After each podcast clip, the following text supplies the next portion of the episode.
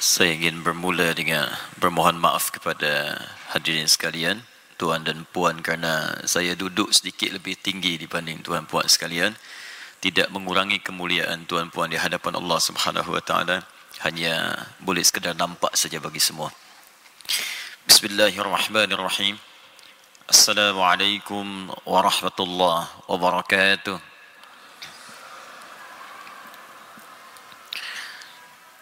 الحمد لله الذي أنزل القرآن هدى للناس وبينات من الهدى والفرقان. والصلاة والسلام على رسول الله الذي أرسله ربنا رحمة للعالمين. فهدى الناس إلى هداية الله بالقرآن المتين على طريقة الإتقان.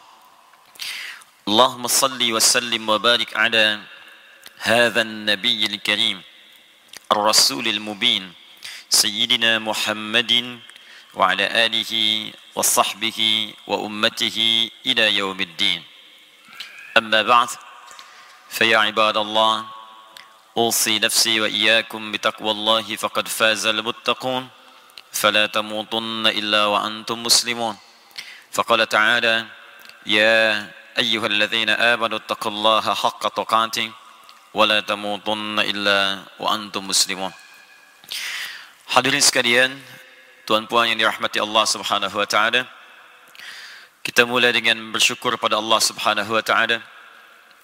Dengan rahmat Allah, kita masih diberi kesempatan untuk beribadah sampai dengan detik ini. Semoga seluruh ibadah kita diterima oleh Allah Subhanahu wa taala. Saya nak berikan selamat terlebih dahulu bahawa pagi hari ini kita dipilih oleh Allah Subhanahu wa taala untuk belajar memahami mendalami tuntunan syariat dinul Islam dalam bahasa Al-Quran disebut dengan tafaqquh fid din.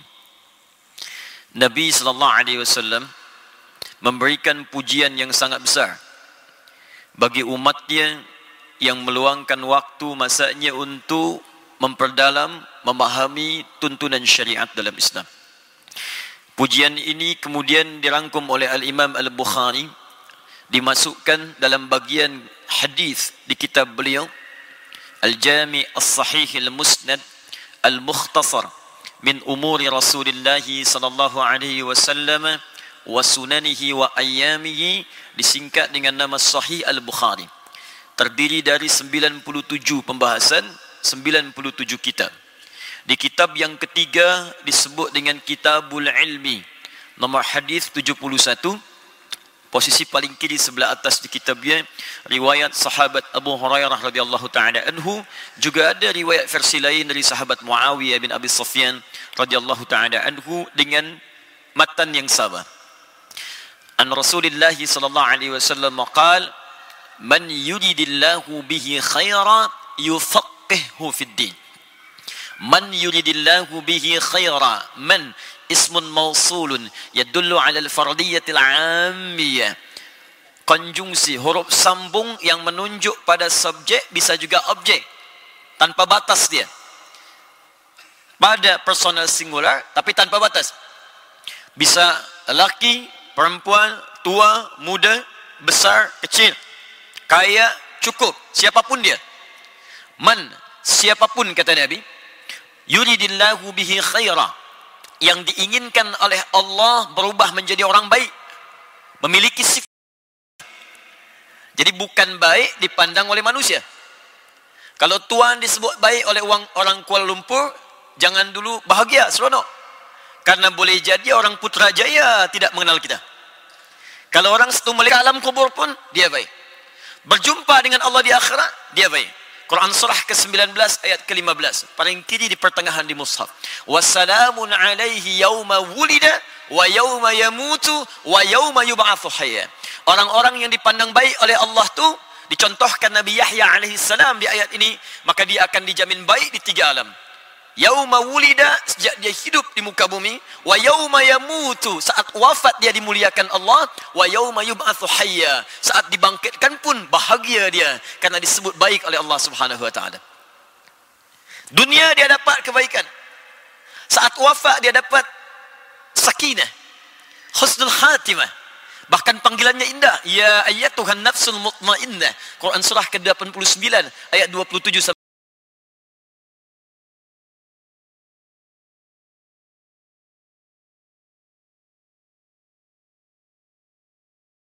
dengan ayat 30-nya. Saat wafat di alam kuburnya dia mendapatkan kenikmatan sampai Allah menyampaikan kalau dia mampu dia dia akan datang kepada keluarganya, familynya. Dia akan kata, "Tak usah kau menangis. Jangan kau bersedih. Aku dibahagia sangat di sini. Kalau kau mampu cepat datang menyusul sini." Itu ada di Quran surah ketiga Ali Imran ayat 169 sampai dengan 171 ya. Saat bangkit dia di yaumul qiyamah senang dia. Bahkan saking baiknya ada orang yang diperkenankan menatap Allah tanpa hijab saat di dunia tak nampak dalam ghaib. Dunia alladzina yu'minuna bil ghaib di akhirat dia mampu menatap Allah tanpa hijab. Berbinar wajahnya bukan kerana masuk surganya tapi karena bisa menatap Allah tanpa hijab. Itu ada di Quran surah ke-75 ayat 22 sampai 23. Sebelah kiri paling atas di mushafnya. Wujuhun yawmin nadirah. Ada orang yang wajahnya nampak bersinar gembira. Datang ke Nabi Adam tak mampu beri syafaat. Datang ke Nabi Ibrahim tak mampu beri syafaat. Datang ke Nabi Musa tak mampu beri syafaat. Datang ke Nabi Isa malu beri syafaat. Karena banyak umat yang menganggap dia sebagai Tuhan. Mencari syafaat, ada satu golongan yang dia berbinar wajahnya. Kenapa? Diperkenankan melihat Allah tanpa hijab. Siapa mereka ni gerangan saat di dunia? Di antara mereka adalah orang-orang disebut oleh Nabi, orang-orang yang disebut baik oleh Allah Subhanahu wa taala. Jika tuan puan ingin masuk ke dalam golongan ni, maka di antara pintu-pintunya ada pintu yang dibuka oleh Nabi sallallahu alaihi wasallam dimasukkan oleh Imam Al-Bukhari dalam Kitabul Ilmi nomor hadis 71. Siapa gerangan mereka ini? Yuridillahu bihi khaira man yuridillahu bihi khaira yufaqihuhu fid din. Maka orang ini akan dibimbing oleh Allah langsung, diringankan langkahnya, dibukakan pintu hatinya untuk mau belajar mendalami tuntunan agamanya. Ah, jadi kalau ada penambahan dari urusan dunia, kedudukan tu meningkat. Hati-hati, jabatan mulai meningkat, harta mulai melimpah. Ah, jangan dulu bangga. Karena itu boleh jadi belum jadi ukuran kebaikan di hadapan Allah Subhanahu wa taala. Tapi berbahagialah kita semua di antara sekian hamba Allah yang hidup di sekitaran Kuala Lumpur ni, kitalah yang dipilih oleh Allah Subhanahu wa taala untuk berada di tempat terbaik di muka bumi, di masjid di rumah Allah untuk belajar dari tuntunan sebagian dari agama kita. Semoga ini menjadi tanda pertama yang diberikan oleh Allah Subhanahu wa taala untuk merubah kita menjadi orang baik di dalam pandangan Allah insya-Allah. Ya. Dan tidaklah cukup dengan amin, kita mesti belajar dulu ni. ya. Jadi kurang apa lagi lah baiknya Allah pada kita sudah diberikan lingan langkah, datang ke masjid, duduk pula, tinggal belajar. Kalau ini semua belum mampu merubah kita jadi baik, dengan cara apa lagi Allah mesti merubah kita semua. Ya, hadis yang kedua dalam hadis Ibnu Majah, nomor hadis 233, diriwayatkan oleh sahabat Abu Darda radhiyallahu taala anhu, orang-orang yang kemudian berangkat untuk menuntut ilmu, maka setiap gerak langkahnya, peluh keringatnya akan dicatat langsung untuk meringankan langkah ia ke surga. Nabi SAW bersabda, "Man saraka tariqan yaltamisu fihi ilma, sahhalallahu lahu tariqan ila al-jannah." Siapa yang mampu menggerakkan langkahnya, menyiapkan dirinya menempuh jalan dia untuk belajar pengetahuan walaupun sedikit saja, ilma nakirah walaupun sedikit, satu ayat saja, satu hadis saja, maka Allah akan balas semua jerih payahnya, semua kesungguhannya dengan meringankan langkahnya ke surga insya-Allah. Jika tuan puan ingin belajar di majlis manapun, Lalu memilah, memilih mana pelajaran yang harus saya dahulukan. Maka di antara sekian yang banyak kita pelajari itu, ada fiqh kah? Ada tauhid kah? Ada tafsir kah? Maka Nabi memberi rumus dan rumus ini disebutkan oleh Al-Imam Al-Bukhari dalam kitab sahihnya nomor hadis 4739. Imam Al-Bukhari menerima dari seorang bernama Hajjaj bin Minhal. Hajjaj menerima dari Syu'bah. Syu'bah menerima dari Al-Qamah ibn Marthad. Al-Qamah ibn Marthad menerima dari Sa'ad bin Zubaidah. Sa'ad bin Zubaidah menerima dari Abu Abdurrahman As-Sulami. Abu Abdurrahman As-Sulami menerima dari Uthman bin Affan radhiyallahu taala anhu. Di riwayat jalur kedua dari sahabat Ali bin Abi Thalib karamahu wajah. Keduanya menerima dari Rasulullah sallallahu alaihi wasallam. Maqal khairukum man ta'allama al-Qur'ana wa 'allama. Khairukum man ta'allama al-Qur'ana wa 'allama.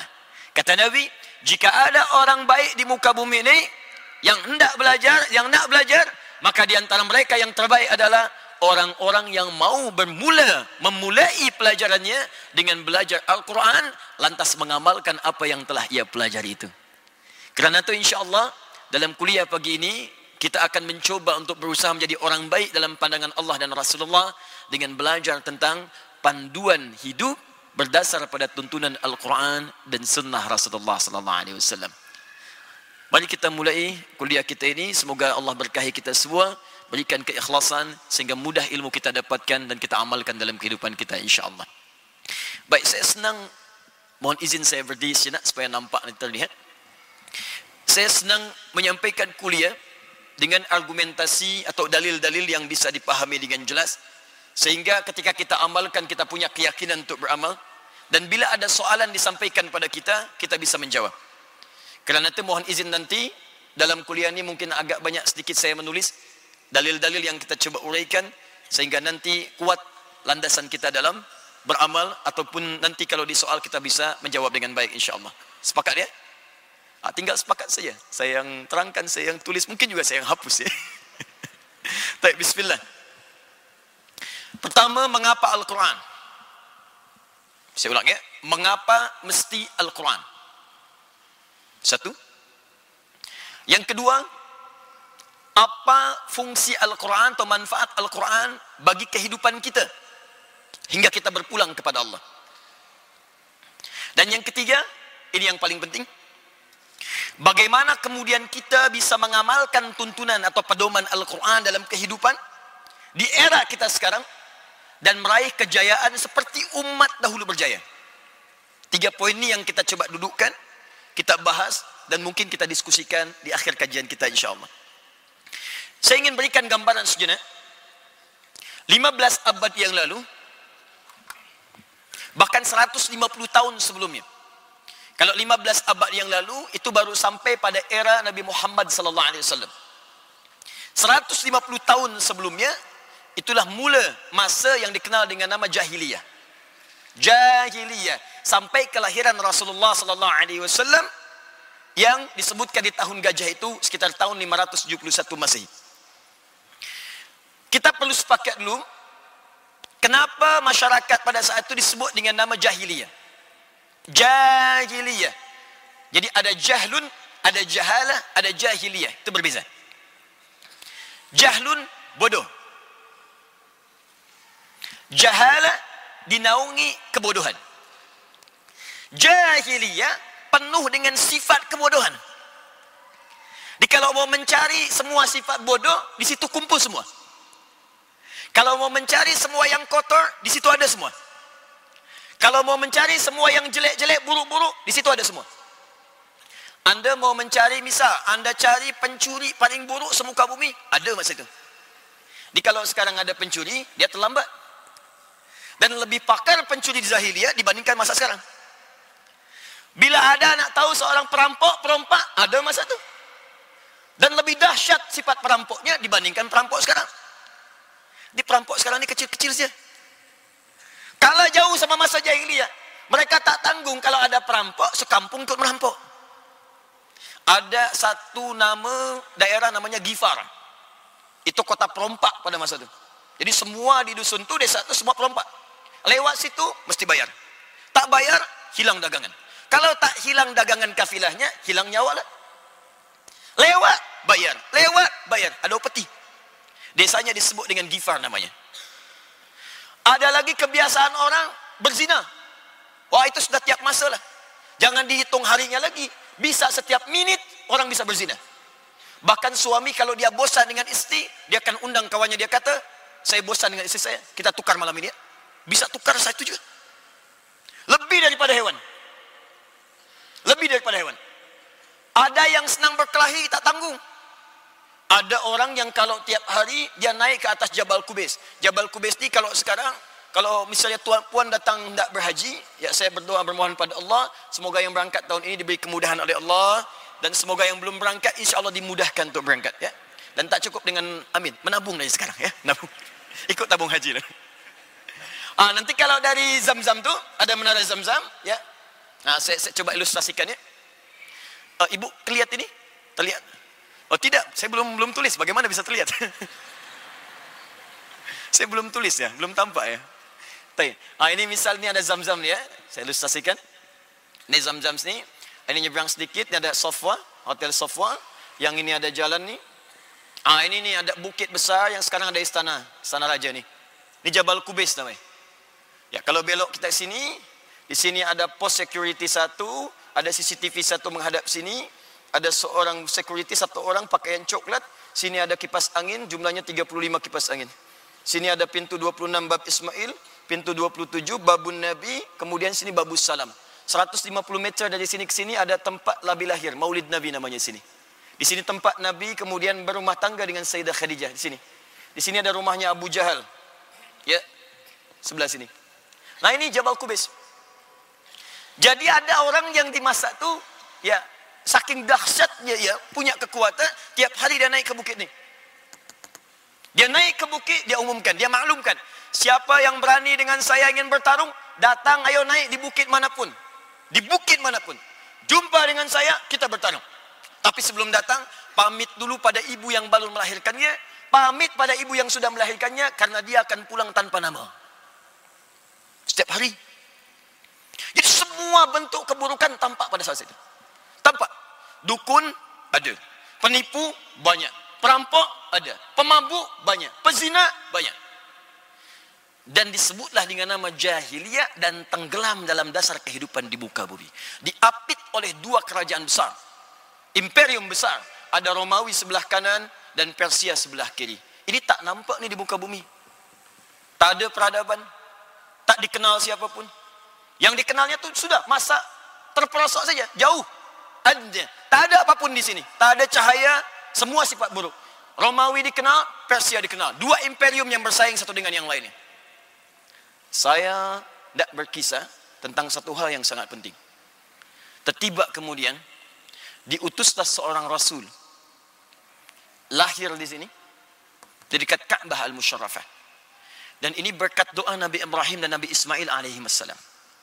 Nabi Ibrahim, Nabi Ismail alaihi wasallam selesai mereka berdua meninggikan bangunan Ka'bah, maka berdoa di dekat Ka'bah di antara doanya memohon kepada Allah agar dilahirkan seorang rasul yang terbaik di akhir masa nanti di tempat yang paling baik di bumi. Karena rasul ini spesial, rasul paling mulia, rasul paling istimewa ya Allah lahirkan di tempat spesial paling istimewa di bumi. Tak ada tempat paling istimewa di bumi kecuali Ka'bah Al-Musharrafah. Rumah pertama yang dibangunkan untuk manusia, bukan manusia yang bangun. Quran surah ketiga ayat 3 ayat 96 sampai 97. Inna awwala baitin wudi'a linnas. Sungguh rumah pertama yang dibangunkan untuk manusia, Ka'bah. Lalladzi bi Bakkah mubarakah. Berdoa di samping Ka'bah diabadikan doanya dalam Al-Qur'an surah kedua Al-Baqarah ayat 129. Paling kiri agak sedikit ke atas. Rabbana wab'ath fihim rasulan minhum yatslu alaihim ayatika wa yuallimuhumul kitab wal hikmah wa yuzakkihim innaka antal azizul hakim rabbana ya allah wab'ath fihim rasulan minhum mohon nanti kelak utus seorang rasul dari kalangan mereka yang lahir di sekitaran Ka'bah ini bukan di tempat lain. Dia akan membawa misi membawa ayat-ayatmu Karena itu nanti wahyu yang turun pada Nabi Muhammad semua disebut dengan ayat. Al-Quran disebut dengan ayat. Al-Baqarah 286 ayat. Ali Imran 200 ayat. An-Nisa 176 ayat. Ayat, ayat, ayat, ayat. Wa yu'allimuhumul kitab. Lalu mengajarkan kandungan ayat itu. Wal hikmah. Menyampaikan esensinya. Hikmahnya. Wa yuzakkihim. Dan membimbing umatnya. Membimbing kemudian masyarakatnya. Supaya terbebas dari sifat-sifat yang buruk. Innaka antal azizul hakim. Sungguh engkau yang maha perkasa dalam mewujudkan itu dan maha bijak untuk memilih siapa sosok itu. Itu doanya Nabi Ibrahim, Nabi Ismail alaihi wassalam. Nabi Ibrahim itu itu kakek buyuk Nabi Muhammad generasi ke-30. Setiap satu generasi itu bisa 2000 tahun, 3000 tahun, 1000 tahun, ribuan tahun usianya. Jadi ini generasi ke-30. Muhammad sallallahu alaihi wasallam bin Abdullah bin Abdul Muttalib bin Hashim bin Abdul Manaf bin Qusay bin Murrah bin Kilab bin Ka'ab bin Ghalib bin Fihir bin Malik bin Nadar bin Kinana bin Khuzaimah bin Mudrika bin Ilyas bin Nizar bin Mudar bin Ma'ad bin Adnan bin Adli bin Adri bin Muqawwam bin Nahur bin Tarikh bin Ya'rub bin Yasjub bin Nabit bin Ismail alaihissalam bin Ibrahim alaihissalam 30 generasi. Jadi tuan-puan bisa bayangkan berdoa 30 generasi sebelumnya jawabannya datang lama setelahnya di doa itu pasti ada faedahnya. Kalau tak dikabulkan sekarang, esok lusa mungkin cucu yang dapat. Tuan puan berdoa, Ya Allah jadikan keturunan hamba, Ya Allah ada yang penghafaz Al-Quran. Bila bukan tuan, bukan puan, mungkin cucunya nanti. Mungkin anak dari cucu, bisa. Jadi semua doa selalu ada faedahnya. Lalu berdoa dikabulkan oleh Allah Subhanahu wa taala lahirnya Nabi Muhammad. Ini Ka'bah di sini. Kalau kita tarik dari Hajar Aswad kemudian masuk ke Safa untuk sa'i, dari Safa tadi garis lurus inilah yang disebut Maulidin Nabi yang sekarang menjadi museum Maktabah Kadimah. Ya, perpustakaan klasik di sini ada. Nah, yang mau saya sampaikan ini yang sangat luar biasa. Ketika Nabi ini diangkat oleh Allah, Muhammad sallallahu alaihi wasallam diangkat oleh Allah menjadi rasul, maka yang paling indah, mukjizat terbesarnya yang diturunkan bukan tongkat seperti Musa yang bisa membelah lautan. Bukan seperti Nabi Isa yang sekali sentuh penyakit bisa sembuh sentuh sembuh. Masaha menyentuh. Masaha. Yang disentuhnya masih. Bila disentuh ia masah. Dengan sifat masih sembuh semua jenis penyakit. Masa itu dokter berjaya semua. Hampir berkata tak ada penyakit yang tak bisa kami sembuhkan. Allah, Allah turunkan ada kolera. Ada penyakit lain termasuk kematian. Nabi Isa diutus sentuh sikit sembuh. Nabi Isa sakit gigi sentuh sedikit sembuh. Nabi Isa mata tak nampak lihat sentuh sedikit semua. Dokter bangkrut lah situ. Tak ada lagi. Tapi Nabi Muhammad tadi beritu. Apa yang diberikan pada Nabi Muhammad sallallahu alaihi wasallam? Satu manhaj kehidupan yang akan merubah sifat jahiliyah terangkat kemudian berubah sifat menjadi khairu ummah umat terbaik dari umat yang tenggelam paling buruk akan diangkat jadi umat yang terbaik membawa peradaban sampai dengan kemudian menyinari dunia seluruhnya diturunkanlah Al-Quran pada masa itu dengan wahyu pertama turun di Jabal Nur Bukit Cahaya dengan kalimat yang sangat indah Iqra bismi rabbikal ladzi khalaq. Hingga turun kemudian 30 juz hingga turun 114 surah hingga sampai sempurna keseluruhannya. Yang ingin saya sampaikan sebagai pembuka di mukaddimah kita tiba kemudian dengan turunnya Al-Quran itu umat yang tadinya disebut dengan jahiliyah tiba kemudian berubah status menjadi khairu ummah Turunlah Quran surah 3 ayat 110 paling kiri sebelah atas di mushaf sebagai pengakuan terhadap perubahan dari jahiliyah menjadi khairu ummah. Kuntum khairu ummatin ukhrijat linnas ta'muruna bil ma'ruf wa tanhauna 'anil munkar wa tu'minuna billah. Khairu ummah. Khair itu puncak sifat-sifat kebaikan. Baik itu ada lima dalam Al-Quran. Tayyib, Quran surah kedua ayat 168. Khair, Quran surah 3 ayat 110. Ma'ruf, Quran surah 3 ayat 104. Ihsan, Quran surah ke-46 ayat ke-15. Salih, Quran surah ke-7 ayat 189. Bila disebutkan khair, itu artinya sifat-sifat kumpulan sifat mulia yang akan merubah seseorang berperilaku baik kemudian. Jadi kalau ada orang jujur, maka ini yang paling jujur. Kalau ada orang sabar, ini yang paling sabar. Kalau ada orang tawadhu, ini yang paling tawadhu. Bayangkan dari tadinya jahiliyah paling kasar tertiba kemudian menjadi manusia paling lembut dalam kehidupannya. Tadi yang saya cakap orang yang tiap masa naik ke atas Jabal Kubais itu itu namanya Umar bin Khattab radhiyallahu taala anhu. Hanya mendengar satu kalimat Taha. Surah ke-20 tertiba ada sentuhan dalam jiwanya datang didoakan oleh Nabi sampai mengucapkan kalimat asyhadu an la ilaha illallah wa asyhadu anna muhammad rasulullah Siapa yang tak kenal Umar bin Khattab radhiyallahu taala anhu? Yang saat jadi khalifah bisa tiap malam dia keliling melihat rakyatnya. Kerasnya berubah jadi tegas. Perhatiannya luar biasa. Tadi yang saya kata tadi, ada seorang perompak, sedesa perompak, desanya dikenal dengan nama Gifar namanya. Nama orangnya adalah Jundub bin Junadah. Jundub bin Junadah. Karena dia berasal dari Gifar, maka dalam bahasa Arab kalau kita nak kenalkan diri berasal dari daerah tu, tambahkan alif lam di depannya, ujungnya ganti dengan i. Saya dari Gifar, Al-Gifari. Ada seorang penulis kitab hadis yang sangat famous tu, popular. Siapa namanya? Al-Bukhari. Nama aslinya bukan Al-Bukhari. Nama aslinya Muhammad. Namanya Ismail. Punya kakek namanya Ibrahim. Kakek buyutnya Al-Mughirah. Eh, yang buyutnya Al-Bardizbah. Tinggal dia di kecamatan Ju'fa, Kabupaten Bukhara, Provinsi Khurasan, negara Uzbekistan sekarang. Karena dia berasal dari Bukhara, dia kenalkan namanya, saya berasal dari Bukhara, tambah alif lam depannya, ujungnya tutup dengan i. Al-Bukhari. Ada Ustaz Hamdan ni dari Putrajaya. Dia datang ke Mekah, ya i. Ah. Ada Ahmad Al-Kuala Rumpuri. Boleh? Boleh. Ya. Nah, saya nak kembalikan. Dia masuk Islam, belajar dari tuntunan Al-Quran, jadi apa dia di kemudian hari? Allah kemudian ke kampungnya, dia dakwahi semua masa di kampung tu, berubah menjadi muslim sampai Madinah gempar pada masa itu. Datang orang dengan gombolan kaki luar biasa, tak tik tuk tak tik tuk, guncang Madinah. Dilihat siapa itu yang datang? Jundub bin Junada dengan semua orang kampung yang masuk Islam. Maka beliau memperkenalkan dengan nama daerahnya Ana Al-Ghifari, Abu Dhar Al-Ghifari untuk memberi pesan kepada kita di masa datang, saya berasal dari kampung yang dulunya gelap, masuk Islam, dapat cahaya dari Al-Quran, bisa merubah itu semua menjadi baik. Nah, karena itu dalam ilmu hadis kalau kita nak belajar hadis, jangan langsunglah kemudian kepada matanya lihat siapa yang meriwayatkan, ambil inspirasi dari situ. Nah, saya ingin bicara bahwa semua yang belajar dari Quran, Allahu Akbar, berubah semua. Berubah. Bahkan manhaj ini berlanjut kemudian di masa-masa yang akan datang. Tidak ada semua sahabat, tabi'in, orang-orang soleh di masa kejayaan Islam, semua tumbuh kecuali semenjak budak kecil-kecil itu, mereka menghafaz Quran terlebih dahulu. Mereka keluarkan tuntunannya. Sehingga apa yang terjadi? Allahu Akbar.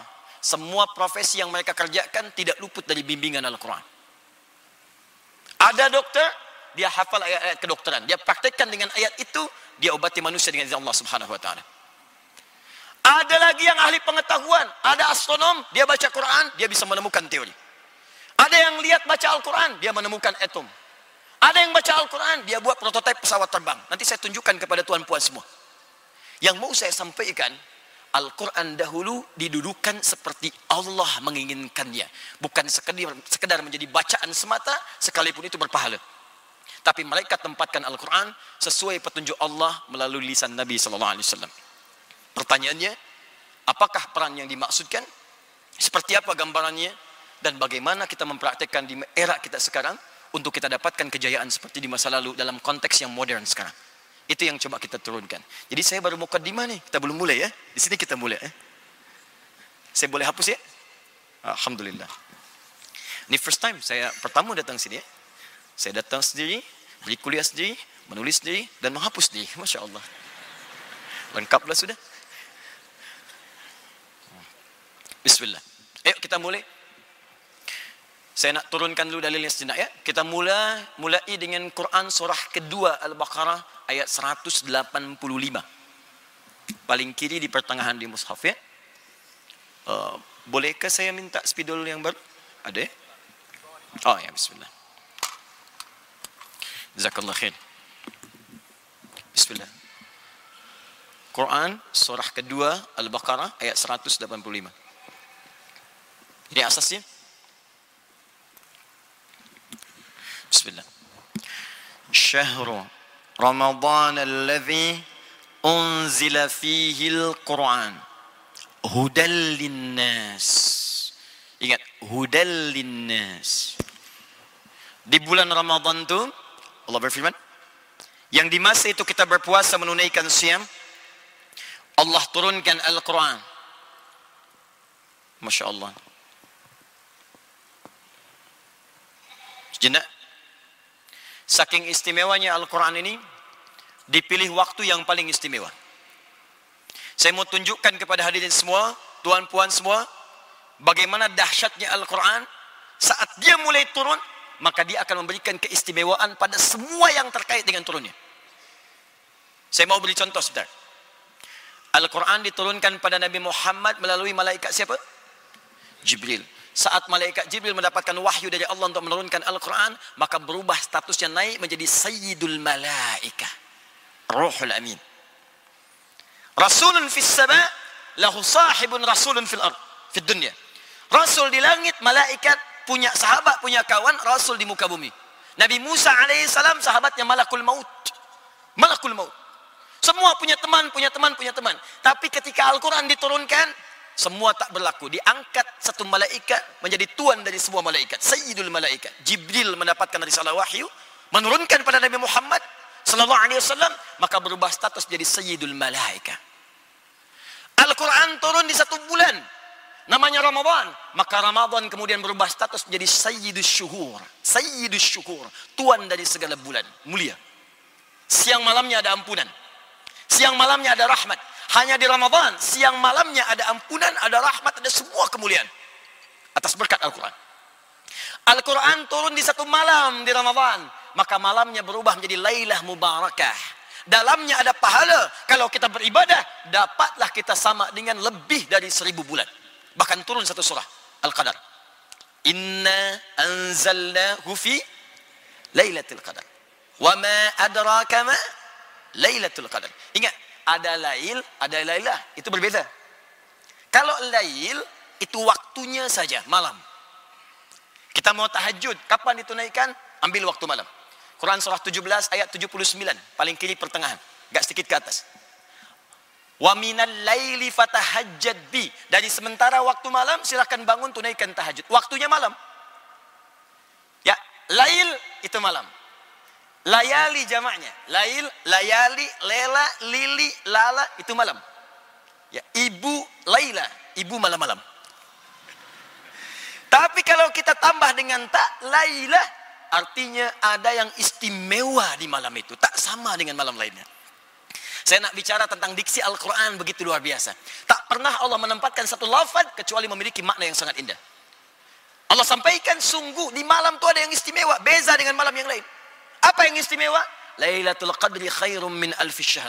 Siapapun yang beramal di malam itu, bertepatan dengan malam itu, maka semua pahalanya dilipatkan lebih daripada seribu bulan. Bukan seribu bulan, lebih daripada seribu bulan.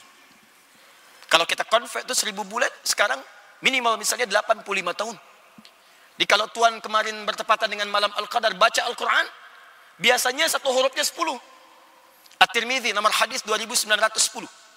Man qara'a harfan min kitabillahi falahu asyru hasanat. Siapa yang bisa baca Al-Quran, satu hurufnya setiap huruf sepuluh kebaikan. Sepuluh. Tapi ingat, menghitungnya bukan satu, dua, tiga, empat, tak. Ini kita di masjid saja di hadis muslim dapat 25. Baru masuk dapat 25 kebaikan. Jarak satu kedua 500 tahun. Dua ketiga 500 tahun. Tiga keempat 500 tahun. Baca Al-Quran setiap hurufnya 10. Setiap jarak dia bisa 500 tahun.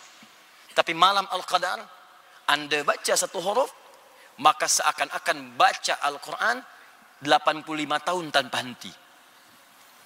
Ada yang bisa 85 tahun tanpa henti baca Al-Quran. Sehari saja mungkin tak tak bisa penat gitu. Satu huruf saja. Bertepatan dengan malam Al-Qadar. Nun. Ah, cukuplah. 85 tahun. Turun di malam itu berkah. Al-Quran turun pada Nabi Iqra bismi rabbikal ladzi khalaq yaumul jum'ah. Sepakat ulama. Maka Jum'ah berubah status jadi Sayyidul Ayyam. Tuan daripada setiap hari. Al-Quran turun di Makkah. Nabi hijrah ke Madinah, ke Yathrib, turun di Makkah, maka Makkah terberkahi. Semua yang tak ada itu ada di Makkah. Makkah tandus biwadin ghairi dhi zar'in inda baitikal muharram Bayangkan Quran surah 14 ayat 37. Kata Nabi Ibrahim, "Ya Allah, aku ni nak tinggalkan anakku Ismail dengan ibunya di tanah tandus yang tanaman pun tak tumbuh, tanaman tak tumbuh, tapi semua jenis buah ragam buah ada di situ." Al-Quran turun berkah. Nabi hijrah ke Yathrib. Yathrib. Asalnya Yathrib. Mulanya Yathrib. Yathrib itu keturunan anak dari Nabi Nuh alaihissalam. Menetap di situ. Daerahnya disebut dengan namanya. Mulanya kotor, tertinggal, ekonominya jauh sekali. Datang Nabi, turun Al-Quran, berubah jadi peradaban. Tiga tahun selesai krisis ekonomi, selesai. Tumbuh dia, bangkit dia, sampai punya cahaya. Dari Yathrib desa berubah menjadi kota. Kota dalam bahasa Arab disebut dengan Madinah. Penuh dengan cahaya kebaikan munawwarah. Sampai sekarang, kota itu bernama Al-Madinah Al-Munawwarah. Di setiap Al-Quran turun ke setiap tempat. Atau ke setiap jiwa siapapun, pasti dia akan memberikan sinar pada orang-orang di sekitarnya. Kalau Pak Cik, Mak Cik, Tuan Puan tak percaya, silakan jadikan anaknya, budak yang paling kecil saja, dia hafaz Quran usia lima tahun, maka dia akan membawa cahaya di rumahnya. Saya mengajar anak-anak hafaz Quran itu. Allahu Akbar ada satu anak, dua anak, tiga anak, hafaz Quran dengan nomornya, dengan halamannya, dengan tempatnya, dengan temanya. Tertiba kemudian, dia mendapatkan hadiah untuk berhaji. Yang hafaz Quran anaknya, yang berhaji ibundanya, gurunya, teman-temannya, pamannya, bibinya. Semua dapat. Dan ditanya, pertanyaan mula yang pertama, anak siapa ini? Yang hafaz anaknya, yang ditanya bapak ibunya. Di mana belajarnya? Yang hafaz anaknya, yang dicari gurunya. Dibila Al-Quran sudah hadir dalam jiwa seorang hamba, sekalipun belum dipraktikkan itu isinya, maka cahaya akan turun di sekitaran dia itu. Kalau mau coba sila. Sekolahkan anak budak yang kecil-kecil di pesantren pondok Al-Quran atau di tempat dia mengaji. Anda pulang dari pekerjaan begitu penat luar biasa.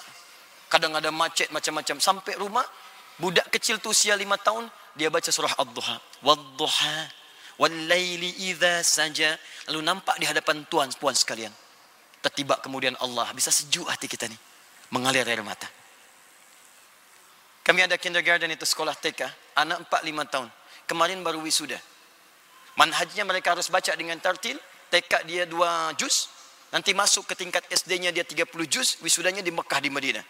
Kemarin kami baru wisuda anak TK, baru hafal 2 juz, hafaz 2 juz. Kemudian orang tuanya ditempatkan di depan, suruh duduk di kursi. Lalu dibuatkan mahkota-mahkota dari kertas. Anaknya membawa mahkota itu. Yang budak kecil ni, dia bawa mahkota, lalu dipakaikan di kepala kedua orang tuanya. Tak ada yang paling indah kecuali menatap setiap orang tua tu menetes air matanya. Baru dua juz. Maka bagaimana ketika tuan puan mendapatkan informasi? Masya Allah tuan, Masya Allah puan. Anak tuan puan sekarang sudah hafaz 30 juz. Allah. Seakan-akan mendapat sesuatu lebih daripada durian musangking. Indah. Tertunduk jatuh sujud kita. Itu baru hafaz. Belum kita terapkan dalam kehidupan fungsinya. Ini baru Qurannya. Di saya hendak berbicara bahawa Al-Quran diberikan oleh Allah pasti akan memberikan kemuliaan pada setiap orang yang mendapatinya. Tapi kalau anda ingin tambahkan kemuliaan itu, maka jangan berhenti di situ. Jangan cukupkan sekadar baca. Jangan cukupkan sekadar dihafaz saja. Karena itu bukan fungsi utamanya. Kita nih belajar membaca untuk tahu isi informasi. Anda belajar bahasa Inggris supaya bisa belajar nih. News sekarang apa saja yang bisa kita baca. Kita bisa pahami. Belajar bahasa Jepun supaya kita paham informasi ditulis dalam bahasa Jepun. Kita amalkan, kita pahami, berinteraksi. Maka demikian Al-Quran diturunkan itu, kita baca bukan sekadar harus dibaca. Walaupun bacaan itu ada pahalanya. Tapi supaya mengerti isi Al-Quran dan kita jadikan pedoman dalam kehidupan. Nah sekarang kita lihat kuncinya. Ini rahasia terbesarnya. Dan di sini kita akan mulai lebih serius dalam kuliah kita ini. Syahrul Ramadan alladhi unzila fihi al-Quran hudan linnas. Ini fungsi utamanya.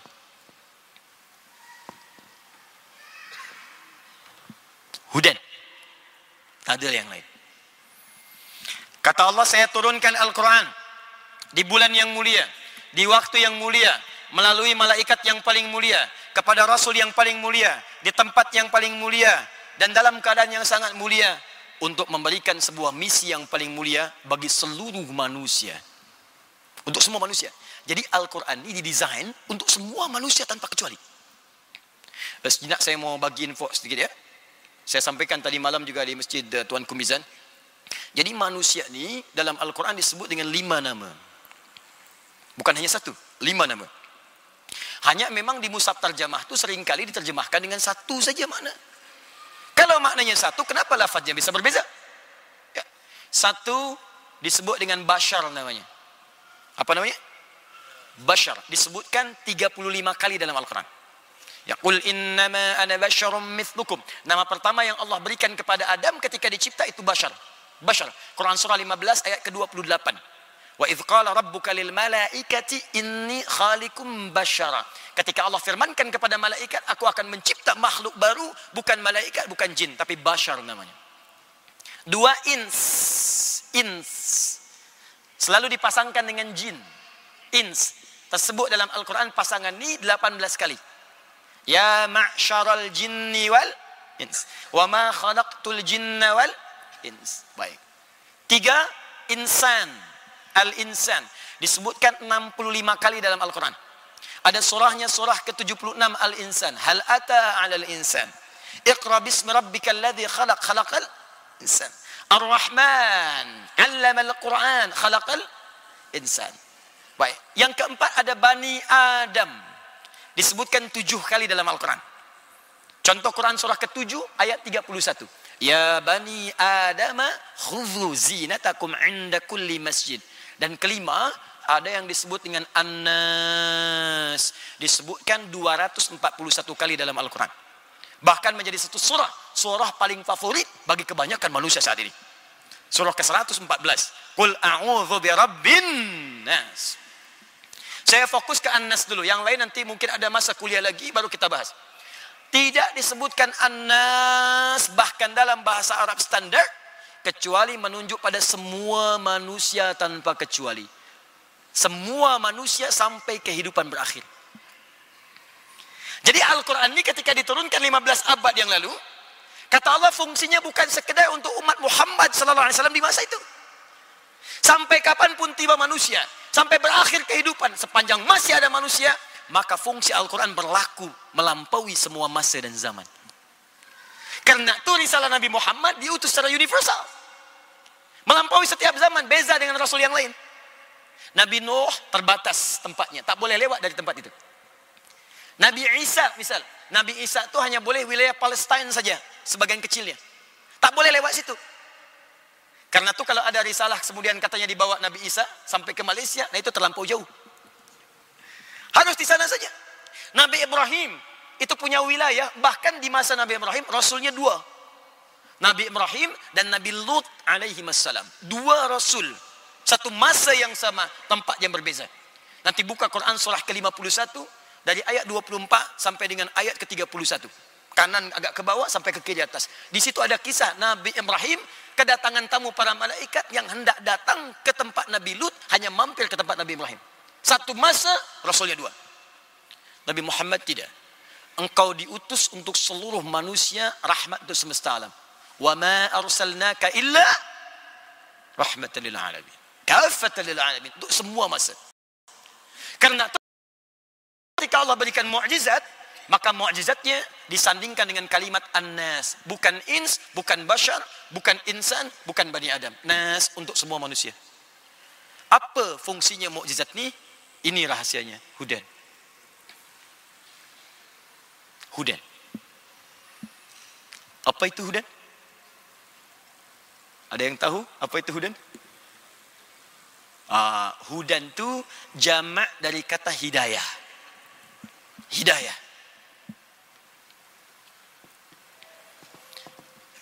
Hidayah tu punya ragam makna dalam bahasa Arab. Satu, bisa berarti solution. Solusi dari semua problematika hidup yang kita alami. Solusi. Jalan keluar, makhraj.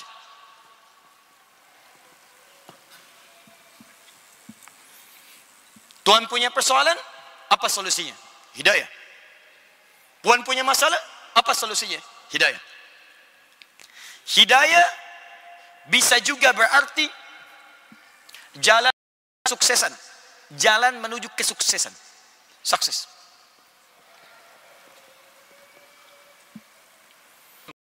Ya Allah berikan kami kemudahan dalam hidup. Masya Allah, mau bekerja, mudah. Mau berumah tangga, mudah. Apapun yang dikerjakan, mudah. Mudah, mudah, mudah, mudah. Hidayah. Bila kita nak satukan semua ni, solusi, sukses, mudah, hidayah, hidayah, hidayah, maka rub. Saya nak beri contoh. Apa tugas pertama seorang ibu yang baru melahirkan? dan tugas ayah yang baru mendapatkan anugerah anak. Baik supaya tetap menjaga takwa. Ada bimbingan di Quran surah ke-49 ayat ke-13-nya. Dia mulai mengenal pasangannya. Apa yang harus dilakukan supaya tidak terjebak dalam pergaulan yang tidak kalau sudah tahu